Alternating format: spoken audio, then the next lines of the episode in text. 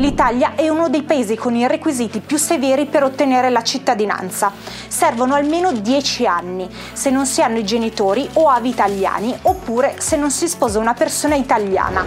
Tempistiche che possono anche allungarsi a causa di ritardi e impedimenti. La legge sulla cittadinanza del 1992 prevede lo ius sanguinis come modalità principale per l'ottenimento del documento, termine che deriva dal latino e letteralmente significa diritto di sangue. Quindi almeno uno dei genitori deve essere italiano o bisogna dimostrare di avere almeno un antenato italiano. In base alle stime del Ministero degli Esteri potrebbero esserci fino a 80 milioni di potenziali italiani nel mondo e per la maggior parte concentrati in Sud America. Tra le possibili alternative molto discusse ci sono anche lo Ius Soli, secondo cui a chiunque nasca sul suolo italiano dovrebbe venire riconosciuta la cittadinanza, o lo Ius Scole, ovvero dare la cittadinanza a chi ha completato un ciclo ciclo di studi nel paese. A differenza dell'Italia, in altri paesi europei le regole sono più lineari. In Germania bisogna attendere massimo 8 anni, nel Regno Unito 5, in Francia 5 che diventano 2 se ci si iscrive all'università all'interno del paese. Ma quali sono gli stati dove è più facile ottenere la cittadinanza per residenza? Al primo posto tra quelle più facili da ottenere c'è la Macedonia, con solo un anno di attesa, seguita dalla Repubblica Dominicana, dove ci vogliono due anni di residenza. Anche per Paraguay e Uruguay l'attesa è molto breve, solo tre anni. I paesi dove invece è più difficile ottenere una cittadinanza sono, prima fra tutte, la Cina, la legge in materia di cittadinanza della Repubblica Popolare Cinese consente di provare a diventare cittadino naturalizzato solo in caso di parenti che siano cittadini cinesi, che la persona si sia trasferita in Cina stabilmente o altre motivazioni legittime.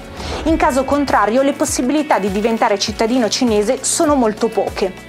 Inoltre viene richiesta una residenza a lungo termine. Il processo per diventare cittadini statunitensi è molto lungo e con numerose variabili.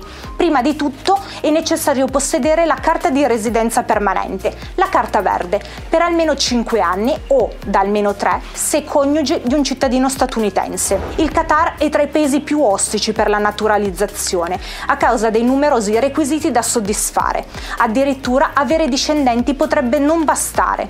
Infatti è valido solo se il padre è qatariota, oppure è possibile richiedere la cittadinanza se si risiede in Qatar legalmente da 25 anni, senza aver mai lasciato il paese per più di due mesi consecutivi. In più il Qatar naturalizza solo circa 50 stranieri ogni anno.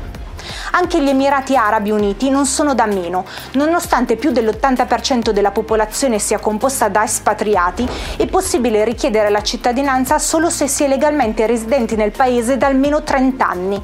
Diverso se si proviene da Oman, Qatar o Bahrain dove è possibile richiedere la naturalizzazione dopo tre anni di residenza, o se si è arabi ma provenienti da altre nazioni. In questo caso si può fare domanda dopo solo sette anni di residenza. La cittadinanza di Città del Vaticano è molto particolare.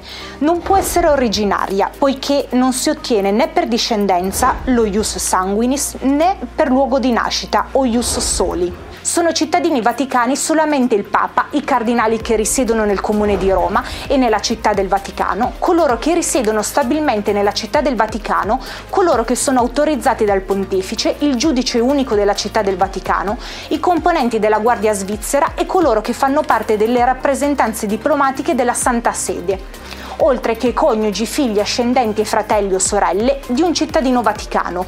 Quello della cittadinanza è un tema molto discusso che divide l'opinione pubblica e anima la campagna elettorale. Tieniti aggiornato sulle notizie più importanti dall'Italia e dal mondo con la nostra app e sul nostro sito. Segui i nostri canali social per tanti contenuti esclusivi.